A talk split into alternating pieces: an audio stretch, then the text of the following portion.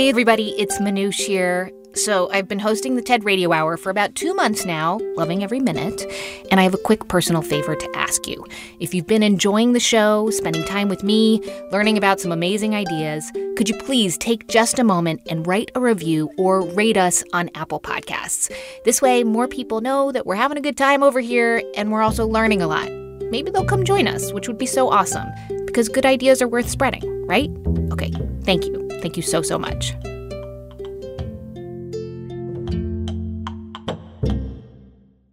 This is the TED Radio Hour. Each week, groundbreaking TED Talks. Our job now is to dream big. Delivered at TED conferences to bring about the future we want to see around the world. To understand who we are. From those talks, we bring you speakers and ideas that will surprise you. You just don't know what you're going to find. Challenge you. We truly have to ask ourselves, like, why is it noteworthy? And even change you. I literally feel like I'm a different person. Yes. Do you feel that way? Ideas worth spreading. From TED and NPR. I'm Manoush Zomorodi. And for the past couple months, while we've all been doing our part to keep ourselves and others safe, we've also had some time to think about what we value most. I'm walking through the woods near my home, just a few minutes' walk away from the village that I live in in southern England. And for a lot of us, including Tom Rivett Carnac, it's planet Earth. This is a beautiful forest. It's early May. You can see the light coming through the trees. Tom is an expert in climate change policy. Back in 2015, he helped bring together nearly 200 countries to support the Paris Agreement, which was the UN deal to curb greenhouse gas emissions. But of course, right now, Tom's been spending his time closer to home. One of the amazing things about this forest over the last few weeks, of course, is that it's deserted. Now there's no one here. For many of us, the pandemic marks the first time the whole planet is having one shared experience. Maybe the first time we feel like we are one species. And Tom says this moment is an opportunity. None of us who are alive right now have ever lived through anything like this. We are all facing one challenge, which is how we collectively going to deal with this moment. Now, the best outcome of this is that we as humanity remember that we can no longer afford the luxury of feeling powerless. Like the rest of the world, the TED stage is now happening remotely. So Tom Rivett Carnac delivered his talk from those woods near his home. Right now, we are coming through one of the most challenging periods in the lives of most of us. The global pandemic has been frightening, whether personal tragedy has been involved or not. But it has also shaken our belief that we are powerless in the face of great change. In the space of a few weeks, we mobilized to the point where half of humanity took drastic action to protect the most vulnerable. Friday morning, the 20th, since my shift yesterday, I came back in to find the emergency department full. It was like a war room in the respiratory report room. So many people trying to figure out what assignment to take. I'm tired. Um, just been running around. Unfortunately, it's not over. We're still going up. And so I'm still going back to work tomorrow. These people are caregivers and nurses who have been helping humanity face the coronavirus COVID 19. Now, that's interesting because it shows us that humans are capable of taking dedicated and sustained action even when they can't control the outcome. But it leaves us with another challenge. The climate crisis. Because make no mistake, the climate crisis will be orders of magnitude worse than the pandemic if we do not take the action that we can still take to avert the tragedy that we see coming towards us. There's a line in your TED Talk um, that kind of hit me like a brick wall where you warn us that the climate crisis will be worse than the pandemic. Yeah. Um, you know, we're, we're just so in the pandemic right now that it's hard to take the longer view on that. Make the case for why we should. Yeah, I mean, one simple answer to that question is that the climate crisis will be permanent. The pandemic is, you know, a major global emergency that we are right in the throes of right now. But we will find a vaccine. We are learning about this virus all the time. We are working on social measures to reduce its spread. We're working on vaccines. Those will take months or maybe years, but we'll come to that point and we'll come through it and world will return to some form of normality, although it will probably look quite different. In the climate emergency, the climate crisis, if we allow ourselves to pass these tipping points, after which we begin to lose control of the climate system itself because certain things about the planet change, like when the sea ice reduces, it exposes the dark water underneath. That dark water absorbs more sunlight, which leads to more sea ice loss. So you get these feedback loops where it becomes runaway, so you lose control of the climate system. Mm. If we get to that point, we can't find a cure for that. That's just the planet flipping into a different, hotter state. Before the pandemic, climate change and our struggle to do anything about it was on a lot of our minds, like a consistent dull ache. But now, coping with COVID 19 and fighting the climate crisis, well, it can feel emotionally overwhelming.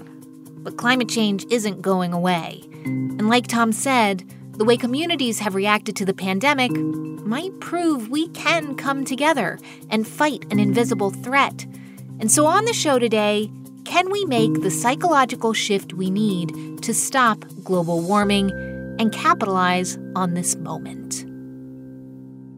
Coronavirus and climate, there, there are many ways in which they're they're connected. They're both global challenges that are coming at us at this moment. They both require us to step up as individuals and as society. They require us to replenish our trust in our, our faith and science. They require us to collaborate and they make us realize that we are only as strong as the weakest member of our societies. And the other thing that they do is they require us to take strong action without being able to control the outcome no one individual can take action that can prevent the spread of coronavirus. And in my talk, I talk about some of these healthcare workers. And what was kind of instructive to me as I looked at it was I realized that as long as you feel like your what you're doing has meaning and purpose, you'll take action even if you can't control the outcome. That's why those nurses, you know, so in such an inspiring way take such action, put themselves in such risk to do all these different things. That's also the story of transformation of the world going back generations in, in, in times of great challenge and conflict and difficulty. People couldn't control that, but they felt a sense of purpose and meaning in engaging with the issue. So let me give you a historical story to explain it. Poland, September 1939. The German foe begins its ruthless march of conquest. In the late 1930s, the people of Britain would do anything to avoid facing the reality that Hitler would stop at nothing to conquer Europe. Along a dozen roads, the Iron Cross and the Eagle wave in the breeze. Freedom of speech? Now that meant the concentration camp, torture, death. They were terrified of Nazi aggression and would do anything to avoid facing that reality. In the end, the reality broke through. Churchill is remembered for many things, and not all of them positive. But what he did in those early days of the war was he changed the story the people of Britain told themselves about what they were doing and what was to come. We shall go on to the end. We shall defend our island, whatever the cost may be. We shall fight on the beaches, we shall fight in the fields and in the streets. We shall never surrender an island alone, a country that would fight them on the beaches, a country that would never surrender. He wasn't promising an easy ride, he wasn't promising victory, he was promising blood, toil, tears, and sweat. That's literally what he said, but he was promising meaning. He was promising something that people could get engaged in and as a result be part of a great shared endeavor. And that's what motivated people to action. It's not actually the sense of an easy victory. And I mean, I live in the west of England, and dotted along the river right by my house is a series of little brick buildings. And they were constructed by the old men of the village during the war because they wanted to feel like they were part of this great shared endeavor. I mean, the Germans were never going to come up the River Frome to attack Britain, right? But they felt like they wanted to be part of this great shared endeavor. So they built these things to contribute, and everybody felt that what they were doing was part of this purposeful shared mission. Now, that doesn't mean it was always easy, right? Or it doesn't mean that every day was filled with joy, but it does mean that it provided a North Star for them. Now, on climate, we've allowed ourselves to not feel purposeful, to not feel meaningful, to have the sense of if I can't control it all myself, therefore the meaning and the purpose drains away. And that is a major mistake. We can do big things together. It's not beyond our ability to cooperate, to have a shared objective, to work together towards it, to, yes, have national interest, but also have international solidarity. Um, and we can live enormously purposeful and meaningful lives right now by deciding to take action on these collective issues and mm. thereby transforming the world through our own actions. I mean, it almost sounds like what you're saying is that we need a leader who can reframe the narrative around climate change, around things that are outside of our control. I, am not actually saying that. I can see why you would draw that conclusion from what I've said. I mean, I think what's needed is an animating story that we can get behind and that provides meaning for us. There's probably going to be multiple different stories for different people and different ages and different mm. industries mm. and different countries. What I'm saying is we can choose what story that is and we can actually choose to have a more animating narrative that moves us towards action. I mean, if you look at the components of this crisis, right, it is overwhelming odds, it is clock ticking down, it is great peril if we fail. Mm. It's all the ingredients of a great adventure story. We're either going to do this or we're not, but no one else is going to do it. And if anyone's going to do it, it's going to be us, right? And to me, that's kind of the beginning of a really inspiring narrative. I want to do that. I want to mm-hmm. be part of the generation that faced this challenge, decided it wasn't too much for us, and then we'll always be the generation that was able to do this. Mm. That's still a chance for us, right? Yeah, but what do we need to be that generation? Like, how do we even start motivating ourselves to do this? Optimism, gritty, determined, stubborn optimism. And when I say stubborn optimism, what I mean is relentless, right? It's a relentless choice. This is Christiana Figueres. Tom worked with her on UN efforts to curb climate change, and she says that to keep making progress, we need stubborn optimism. It's a relentless commitment, it's a gritty determination to move forward no matter what. Now, Manoush, I am a woman and I'm a Latin American woman. And Latin American women are known for being exaggerated and very happy with the use of hyperbole. This is no hyperbole. Mm. We are now at the most critical crossroads in the history of humanity. Now, you may say, oh my God, that paralyzes me with fear. Yes. Well, okay, wonderful. I'm glad that you're paralyzed with fear. But here's the thing it is always at the moments of greatest darkness that we actually need the brightest light. When we come back, Christiana describes how she realized that she had no choice but to be optimistic. I'm Manoush Zomorodi, and you're listening to the TED Radio Hour from NPR.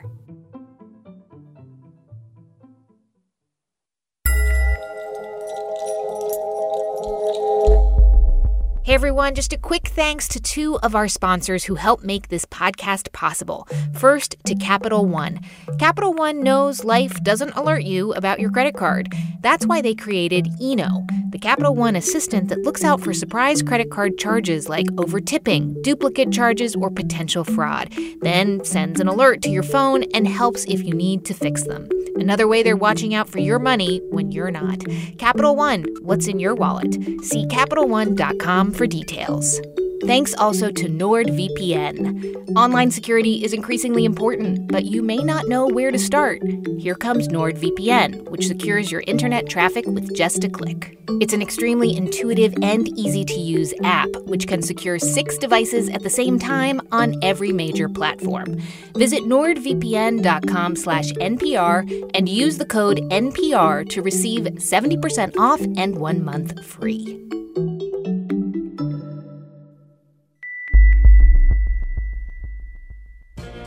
On Bullseye this week, Tina Fey on creating Unbreakable Kimmy Schmidt, 30 Rock, and being the best at everything. There was a window of time when we would just go to awards things and pick up our prizes and party with the people from Mad Men. That's this week on Bullseye from MaximumFun.org and NPR. It's the TED Radio Hour from NPR. I'm Manoush Zomorodi. On the show today, can we make the psychological shift we need to fight climate change? Before the break, Tom Rivett-Carnac and Christiana Figueres told us that optimism, stubborn optimism, is the key to how we approach global warming.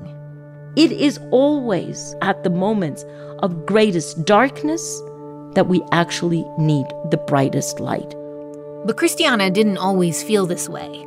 Back in 2010, she was appointed as the Executive, Secretary, of the United Nations Framework Convention on Climate Change, which is quite a mouthful. Hmm. Um, basically, what that means is that. Basically, what that means is that she had to bring 195 countries to a consensus on how to manage climate change. It was actually an impossible task. It was a very doom and gloom mood, a sense of overwhelm, a sense of helplessness. That's because just six months earlier, the negotiations for a global climate agreement had totally broken down. People had tried to come to an agreement in Copenhagen and failed, and they had concluded it's too late anyway to address climate change. We're just going to have to accept the ravages that it's going to bring. And so, this was the mood when you gave what I think was your first press conference on the job. Yeah, the, the press conference that I remember best. I've done many press conferences, uh, but this is the one that I remember best because it was just very painful. On my first press conference, a journalist asked, Christiana Figueres picks up the story from the TED stage. um, Ms. Figueres, do you think that a global agreement is ever going to be possible? And without engaging brain, I heard me utter, not in my lifetime. Well, you can imagine the faces of my press team who were horrified at this crazy Costa Rican woman who was their new boss. And I was horrified too. Now, I wasn't horrified at me because I'm kind of used to myself. I was actually horrified at the consequences of what I had just said. Horrified because I thought, okay, well, that expresses the mood, but is that what we really want for our future generations? Are we going to give up now just because this was an incredible attempt and we failed? Is that a reason to give up and then to condemn future generations to the ravages that will be brought upon them? And I, I, I you know, very quickly I said, no, you know, I can't do that. There's no way that I could live with myself knowing that I had just been given responsibility. And what was I supposed to do? Just hold failure in my hands for several years and just admire the failure, admire the problem? I, it was just not something that I could do. It was just not morally responsible. It was frankly a horrible moment for me. And I thought, well, no, hang on, hang on. Impossible is not a fact. It's an attitude. It's only an attitude. And I decided right then and there that I was going to change my attitude and I was going to help the world change its attitude on climate change. So it kind of sounds like you walk off the stage and you're thinking to yourself, like, you know, we don't have a choice here. We have to keep going no matter what happens. Children are depending on us. Exactly, exactly. And so it was definitely, I think, my maternal instincts, thinking certainly of my two little daughters, but frankly of your daughters as well, right? Uh, and of everybody's children, because climate change is something that affects everyone. And it especially affects people who we don't know, either in the present or in the future. And I just felt this huge moral responsibility, fully realizing that I did not have a blessed idea of what we could do to change it. So you have this this epiphany, this moment, and then what exactly were you committing yourself to? Yeah, I actually call it stubborn optimism. And mm. for me, optimism is actually more of a choice. It's a moral choice. So then, you know, I have to change my attitude first. And then I have to figure out how to be contagious about that. I didn't have a blessed idea of how we were going to get that. But if I could harness collective wisdom, we would be able to figure that out. Mm-hmm. But as you say, for you, like it, it, it wasn't enough that you felt this. You you No. had to No, no, corral no. everyone. I mean, what's one person going to do? If it comes to something as global as addressing climate change, obviously it's never one individual. Far from it. It has to be a critical mass of people who bring their ingenuity, their innovation, their creative thinking, and their solution development together. If we're going to do this, it has to be an everyone in effort. So we went from something that was impossible in 2009 to something that was okay, maybe maybe possible. Um, over the years, we moved from possible to uh, likely, and then eventually in 2015 to unstoppable. So that arc of possibility is what eventually led to the Paris Agreement. There is no way you can deliver victory without optimism. And here, I use optimism as a very simple word, but let's understand it in its broader sense. Let's understand it as courage, hope, trust, solidarity. The fundamental belief that we humans can come together and can help each other to better the fate of mankind. Then you see that governments were able to go to Paris and adopt the Paris Agreement. Okay, so optimism clearly played a pretty big part in reaching an agreement in Paris. But you know, let's let's fast forward to 2016. Donald Trump is elected president, and he announced that the U.S. was leaving the Paris Agreement, rolling back regulations. Uh, It's it's hard to figure this out because I mean I know reducing emissions is possible. The science says so, and we have even seen it since the pandemic began. But it also feels like so often politics is the reason that optimism can be so hard to muster, right? Well, but then we haven't understood my definition of optimism. Hmm. Because optimism is not the result of the reality, it's a choice. It is an intentional choice. Hmm. We have to be able to say, okay, there are going to be barriers. In this case, the US White House. Okay. But that's not going to be a permanent event in our life. That is an event. And at some point, that is going to change. Don't confuse the waves with the current. If you live in the ocean, you see tides. There's a low tide and there's a high tide, and those are constant, in constant following of each other. So we have a low tide in the White House right now. We also have a high tide in many other places of the world. But let's not confuse that with the current. Mm. The current that we have, which is the underlying trajectory of the global economy, independent of the political tides, is definitely toward decarbonization. It's not just possible. You said that it's possible. Honestly, it's necessary. Mm. It's the only thing that we can actually accept. Neither our parents nor our children have the capacity. Our parents did not have it, and for our children, it will be too late. So if today, collectively, we stay in the grief and the despair and the helplessness, we will never get out of this black box. That's the point. We are at the moment in which we need the brightest light. Hmm. Something very powerful happened to me when I read your book called The Future We Choose. And I mean, I hear all the doomsday scenarios and it completely freaks me out. But what you did in the book that was different to me was you laid out what it would be like to actually live in a carbon neutral, regenerative world. And so I wonder if you could do that. What does it look like when we see companies and governments and investors and citizens coming together in a way we've never seen before, beyond nation mm-hmm. states, but as a species? Well, yes, we actually set out those two futures that we're choosing between. And it's important to understand that under a business as usual scenario, if we continue to do what we're doing, we are passively choosing the world of doom and gloom, which we describe in the book. Instead of passively choosing, if we actively, intentionally choose to do differently, then we create a future that is very different from the doom and gloom. So both are possible right now, but none of them is currently a destiny. Neither of them. We have to choose which destiny do we want.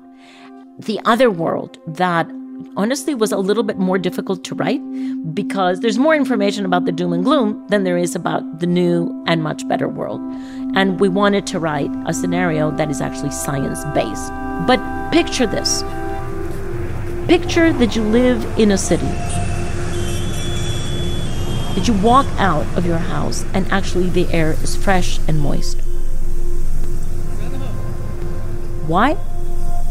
because humanity has actually done a mega planting of trees across the entire world. And we have replenished the forest cover that had been lost. And that forest cover is actually helping us to clean the air and to bring temperatures down. We will have uh, regenerated soils and we will have regenerated the oceans. Now you have oceans that are plentiful and you have soils that are fertile and producing on less land they're producing much more foods. Imagine that you walk out of your home and instead of getting into your singly owned gas guzzling vehicle you actually have a smart vehicle that comes around it picks you up and of course it's an electric clean vehicle and it takes you to wherever you want to go no parking and all of that area that used to be for parking of all of these stupid vehicles is actually now transformed into gardens. Mm. Imagine that all of the buildings will have on the roof, they will either have solar panels for electricity or they will have food gardens. Imagine that every single surface is actually going to be capturing sunlight to produce the energy for that building, or it's going to be contributing to cleaning the air and bringing down the temperature. This sounds wonderful. It sounds like utopia, Christiana. Well, I mean, maybe, you know, maybe it sounds like utopia, but the fact is, we're on the way toward many of those things. We're totally on the way toward an electric smart transportation. We are totally on the way of smart design of cities. It is not science fiction. If you look for examples of any of this, it's all already underway. Hmm. Listening to you, you are full of energy and conviction and, yes, optimism. But surely there must have been moments in the last couple years, especially since Paris, where you have had to collect yourself and check your doubts and really recommit to this climate optimism. Absolutely. I've had moments of deep anger and frustration and, you know, used very strong language, cussing language at, at, points because it makes me so angry that we are so stuck in a reality of the past. And we see ourselves as being victims of the past, as though we could do nothing about it. And that is totally untrue. We're not victims of the past. We are creators and co creators of the future. So, yes, I do get angry. And yes, I do get upset. And I use the energy of that anger to actually move forward. Mm. Because if I stay in that hole of anger and despair and grief, then I don't do anything. Yeah. If you're angry, if you're despairing of whatever, what that is, is energy. The only thing you have to do is harvest that energy and change the characteristic of it. And then you're contributing to the solution. That's Christiana Figueres. She and Tom Rivett-Carnac are co authors of the book, The Future We Choose Surviving the Climate Crisis. They also host a podcast together called Outrage and Optimism.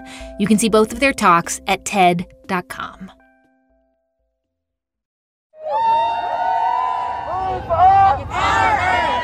So, what does stubborn optimism actually look like? Like, what does it mean to be part of the solution? Well, for some young people, it's about focusing their entire lives on the issue of climate change. Corey Johnson wants to meet with us. We're asking them to give one billion to basically to help for a more sustainable job. Like the students in Beacon High School's environmental club in New York City. So we wanted to start with a little debrief. I think we're just gonna kind of go over like what we've been doing and or what you've been doing if it was anything related to the environment, you know, dying uh, that you want to share. So we went to visit them a couple months ago, back when the kids were still in school. So, talk to me about when you first started hearing about climate change and things like that. Right? Like, what what were you, what were you feeling? Um, for me, what freaked me out the most was in science class, just seeing pictures of how much glaciers were disappearing. And to me, that was the moment where I was really like, wow, this is happening rapidly. It is truly horrifying to me. It's something that sits, you know, on me and, and makes me feel like I can't, like I can't get up. And I think it's even more like a weight on our shoulders that we have to be the ones to deal with it because we can't really like go back and fix our parents and grandparents' mistakes. It's like how unfair is it to us that the future that we're given is like they got to live their lives, pursue their career paths, get married, have kids, and then you think about your future and your life and it's like all of us have talked with each other about wanting to be good dads and wanting our grandchildren to be able to like live in a safe healthy world. And then we have to fight to break even i guess by the time we even get to the positions that these uh, adults in power are in, it's frankly just going to be too late. We need adults who have means to support the youth. Join us and, and like come out with us and organize with us. Recycle, take time out of your day to research like the issues. Find a local town hall that you can sit in and like just educate yourself. What really helped me, what really calmed me down was like coming to these meetings and, and just talking to other people who care about the same things that I care about and who are fighting for the same cause. We really all have to come together and really all have to put our heads together and our bodies together and, and take this on together because it seems like such an insurmountable thing, and it, it is, but the, the only chance we have is if we really come together and really listen to the science and read the science and believe it. It has to be an everyday thing, and a lot of people don't realize that in order to make actual change, you have to keep keep going. And now that the Beacon High School activists are all stuck at home, they're organizing online with other young people as part of the youth climate movement. Hey, long time no see, everyone. Hey, it's nice to see you again. You as well. And I am talking about countless Slack channels, Zoom calls. I think you're muted. hours and hours of planning virtual events. Party was too Oh, wait, to stay this away. is a party. This is a this is a huge party. This is the biggest party we've had all day. Like Earth Day in April. I'm so glad everyone can make it to talk with us today. So why don't we just get started? They organized three days of talks, workshops, performances, and conversations with policymakers. Hello, everybody! We are here with the icon, Alexandria Ocasio Cortez. uh, Mayor Michael Tubbs from Stockton, California. So great to be in conversation with you. How do you see the linkage between the coronavirus pandemic and the climate crisis pandemic? How is quarantine changed your activism? Well, that's a, that's a great question. I guess I'll start. My hope is that people. These are really good points that I will keep in mind so that. One Beacon High School student at the center of all this is Xiye Bastida. My name is Xiye Bastida, and I am a 17 year old climate justice activist. I know that a lot of people look at me in the hallways and say, like, oh, they're the climate girl or whatever. But what I'm seeing is that we inspire others through action and through example because there is no hope without action. In just a minute, Xiye Bastida talks about staying optimistic while dealing with the pressures on young climate activists. On the show today, the mindset to face the climate crisis. It's the TED Radio Hour from NPR. I'm Manoush Zomorodi. Stay with us.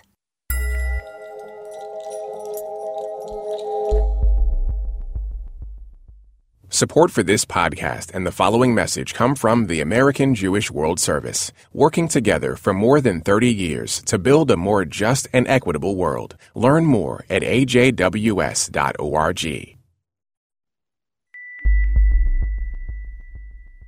Making something original and creative is hard, but sustaining that is even harder. I'm Guy Raz from How I Built This, and I just want to say congratulations to NPR's Planet Money for 1,000 episodes, and it's still so smart and surprising and delightful as ever. Just check out Planet Money's episode 1000 celebration to see what I mean. It's the TED Radio Hour from NPR. I'm Manoush Zomorodi. On the show today, can we make the psychological shift we need to fight climate change? Were just hearing from Xiye Bastida about all the work that goes into helping lead the youth climate movement. It's a lot of pressure for a 17 year old. There was a long time where I would have three or four calls a day, mm-hmm. and I would run to meetings and I would, you know, do my homework late at night and sleep for four hours and get on calls because I needed to call Germany, so I had to get on a call in the middle of the night. And I was just exhausting myself because I thought that the world was on my shoulders. And the beauty of this movement is that there are so many kids who are willing to do work that you don't have to do all the work yourself. You can ask others to go to the meeting, you can ask others to run the social media. And sharing the responsibility makes us way stronger than trying to do everything yourself. Means you have to share the limelight, though, doesn't it? Oh, yeah. You're okay with that? Mm-hmm. Even like, I don't know, in the era of Instagram? Oh, like, honestly, the more people who get a platform for climate activism, the better. Because this is something that is going to last for a very long time. This fight is going to last a very long time. So we can't get too tired and then put it in this little box in our minds and think that we can just keep on going like we are. And the way in which I deal with it is what I want to see the world do, I do myself. Mm-hmm. So it's kind of leading by example uh, with me and all the other climate activists. When we organize, there is no hierarchy. We just do it through consensus, and it is harder and it's more time. But things turn out better because we listen to everybody and we listen to all the different points of view. And I love having friends who are climate activists because then we can share our feelings with each other. For example, I told my friends the other day I was the first time in seven months at the beach.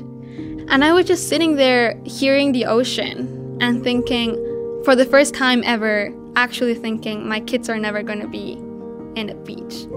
Because we're going to have flooding and the ocean is going to come up all the way to the streets.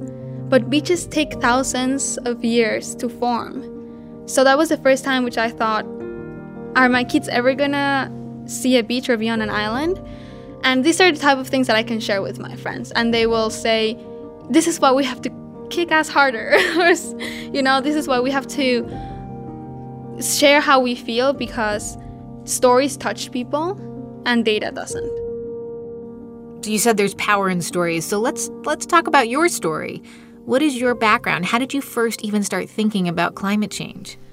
So, um, my family background is crazy. My mom is Chilean, my dad is Mexican, but I was born in the highlands of Mexico in this small town, about 10,000 people, called San Pedro Tultepec. And that means the town of Tule, which is this plant that you can weave mm. and make things out of. And that's my, what my grandfather did his whole life, aside from playing music. And so I was raised with this understanding that we had to take care of our surroundings and that we had to thank the earth for everything that it's providing us. I remember when I was younger, and my family and I would go in the highlands of central Mexico by the lake to eat lunch. Xiye Bastida continues her story on the TED stage. My mom would take out the food that we brought, and I would particularly remember her taking out tortillas. And so the prayer would begin. Thank you to Mother Earth for gifting us with air, water, and the places for our food to grow. Thank you to the hands who planted the seeds. Thank you to the hands who harvested the corn. Thank you to the hands who made the tortillas and for the transportation that it took for all of us to come together and share this beautiful moment. That is how I grew up, with a mindset that we have to thank everything. We have to thank the earth because it gives us everything we need to live. It gives us shelter, food, and all that it asks is that we protect. And to grow up with that love for the earth and that reciprocity and that reciprocal love and understanding was just how my whole world was depicted to me. And when you grow up, you think that everybody thinks the same way that you do. And when you understand that people don't, that's when your bubble gets like, mm. you know, popped. I also remember when I was driving by El Rio Lerma. It's the most polluted river in Mexico, and it's right by my hometown. I was driving by it with my dad, and we had to drive with the windows up because the smell would be so bad due to the toxins. And he told me, You know, I used to be able to bathe in this river when I was your age. In one generation, the river went from being a source of life, beauty, and culture to being one of the most neglected places in our community. How does that happen?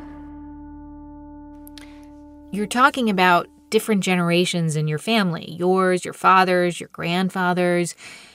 And it makes me think of this question that every generation has, which is, you know, will things be better for the next generation? And most of us think, well, yes, of course they will. But now maybe that's not necessarily true.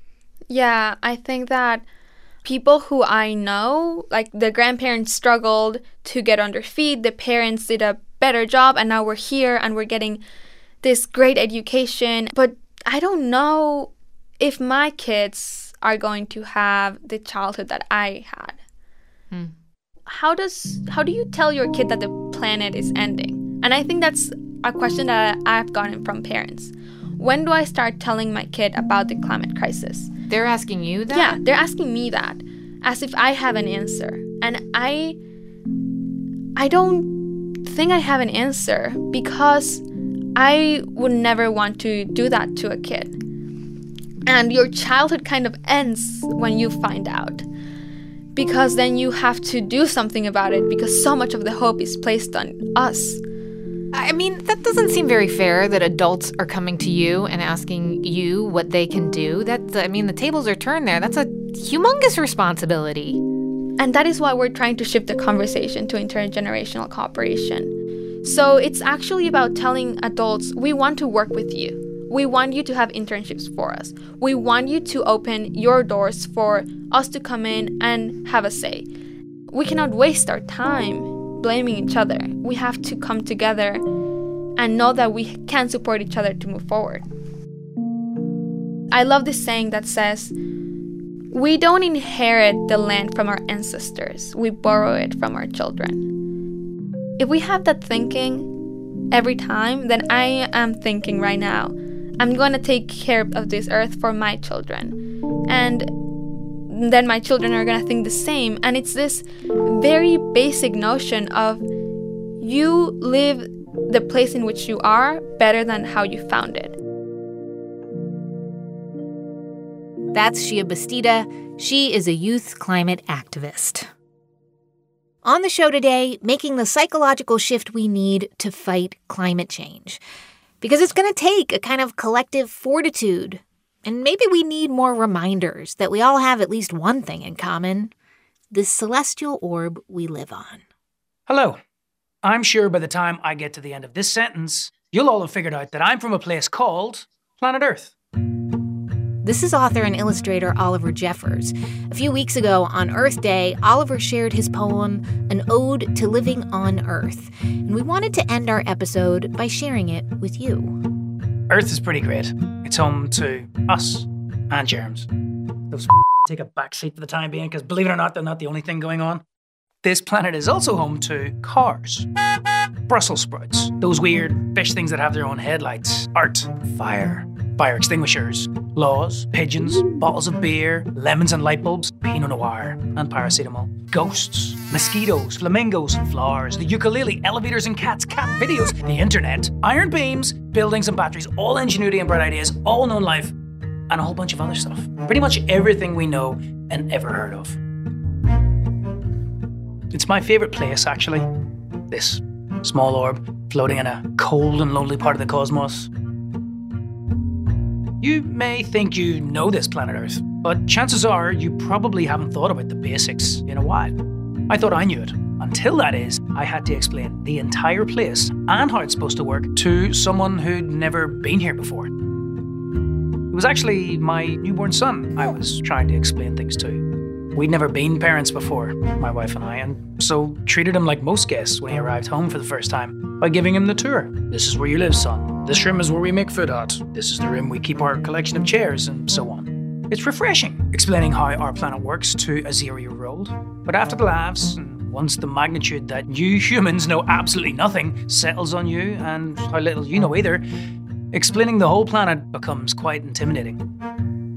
But I tried anyway.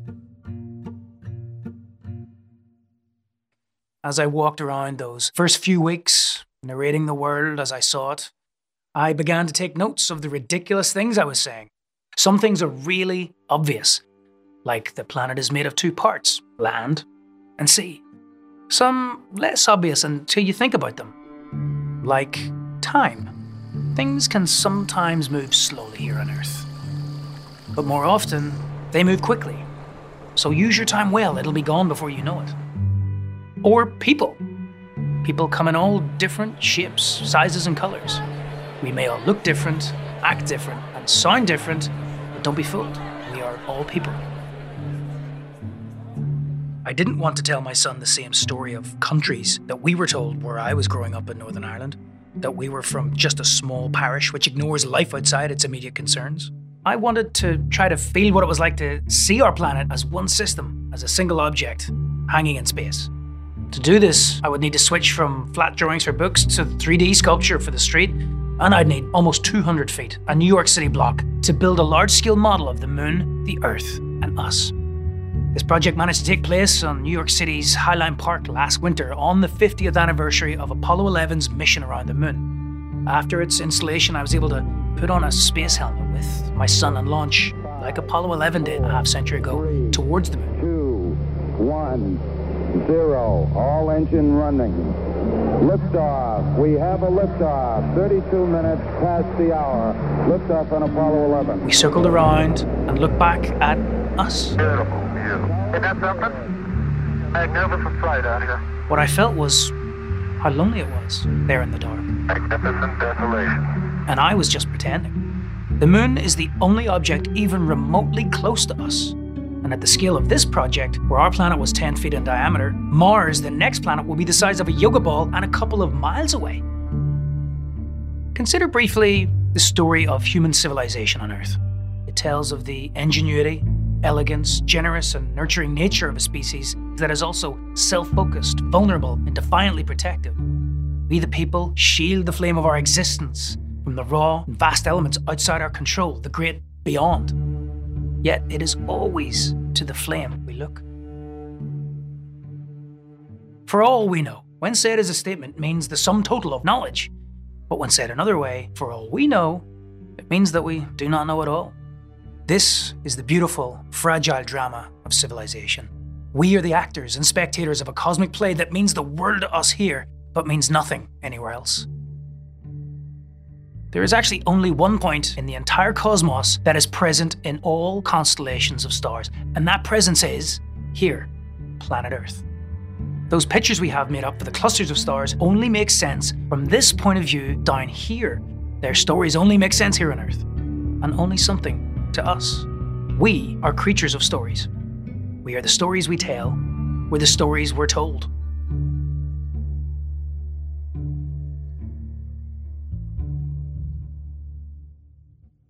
On this planet, there are people. Looking up, and by drawing lines between the lights in the sky, we've attempted to make sense out of chaos. Looking down, we've drawn lines across the land to know where we belong and where we don't. We do mostly forget that these lines that connect the stars and those lines that divide the land live only in our heads. They, too, are stories. We carry out our everyday routines and rituals according to the stories we most believe in, and these days the story is changing as we write it. There's a lot of fear in this current story, and until recently, the stories that seem to have the most power are those of bitterness of how it had all gone wrong for us individually and collectively. It has been inspiring to watch how the best comes from the worst. How people are waking up in this time of global reckoning to the realization that our connections with each other are some of the most important things we have. But stepping back, for all we've had to lament, We spend very little time relishing the single biggest thing that has ever gone right for us that we are here in the first place, that we are alive at all, that we are still alive. A million and a half years after finding a box of matches, we haven't totally burned the house down yet. The chances of being here are infinitesimal. Yet here we are, perils and all. There have never been more people living on Earth, using more stuff. And it's become obvious that many of the old systems we invented for ourselves are obsolete, and we have to build new ones. If it wasn't germs, our collective fire may suffocate us before long. As we watch the wheels of industry grind to a halt, the machinery of progress become silent, we have the wildest of opportunities to hit the reset button, to take a different path. Here we are on Earth. And life on Earth is a wonderful thing. It looks big, this Earth, but there are lots of us on here. Seven and a half billion at last count, with more showing up every day. Even so, there is still enough for everyone if we all share a little. So please, be kind. When you think of it another way, if Earth is the only place where people live, it's actually the least lonely place in the universe. There are plenty of people to be loved by, and plenty of people to love. We need each other. We know that now more than ever. Good night.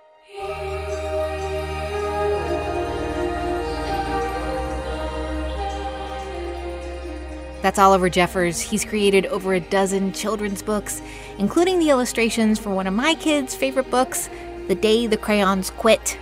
His latest is The Fate of Fausto, and you can see the beautiful video that goes with his talk at TED.com. Thanks so much for listening to our show about the mindset we need to fight climate change. To learn more about the people who were on the episode, go to ted.npr.org, and to see hundreds more TED Talks, check out TED.com or the TED app. Our production staff at NPR includes Jeff Rogers, Sanaz Meshkinpour, Rachel Faulkner, Deba Mohtasham, James Delahoussaye, J.C. Howard, Katie Monteleone, Maria Paz Gutierrez, Christina Cala, and Matthew Cloutier, with help from Daniel Shukin. Our theme music was written by Ramtin Arablouei. Our partners at TED are Chris Anderson, Colin Helms, Anna Phelan, and Michelle Quint. I'm Manoush Zomorodi, and you've been listening to the TED Radio Hour from NPR.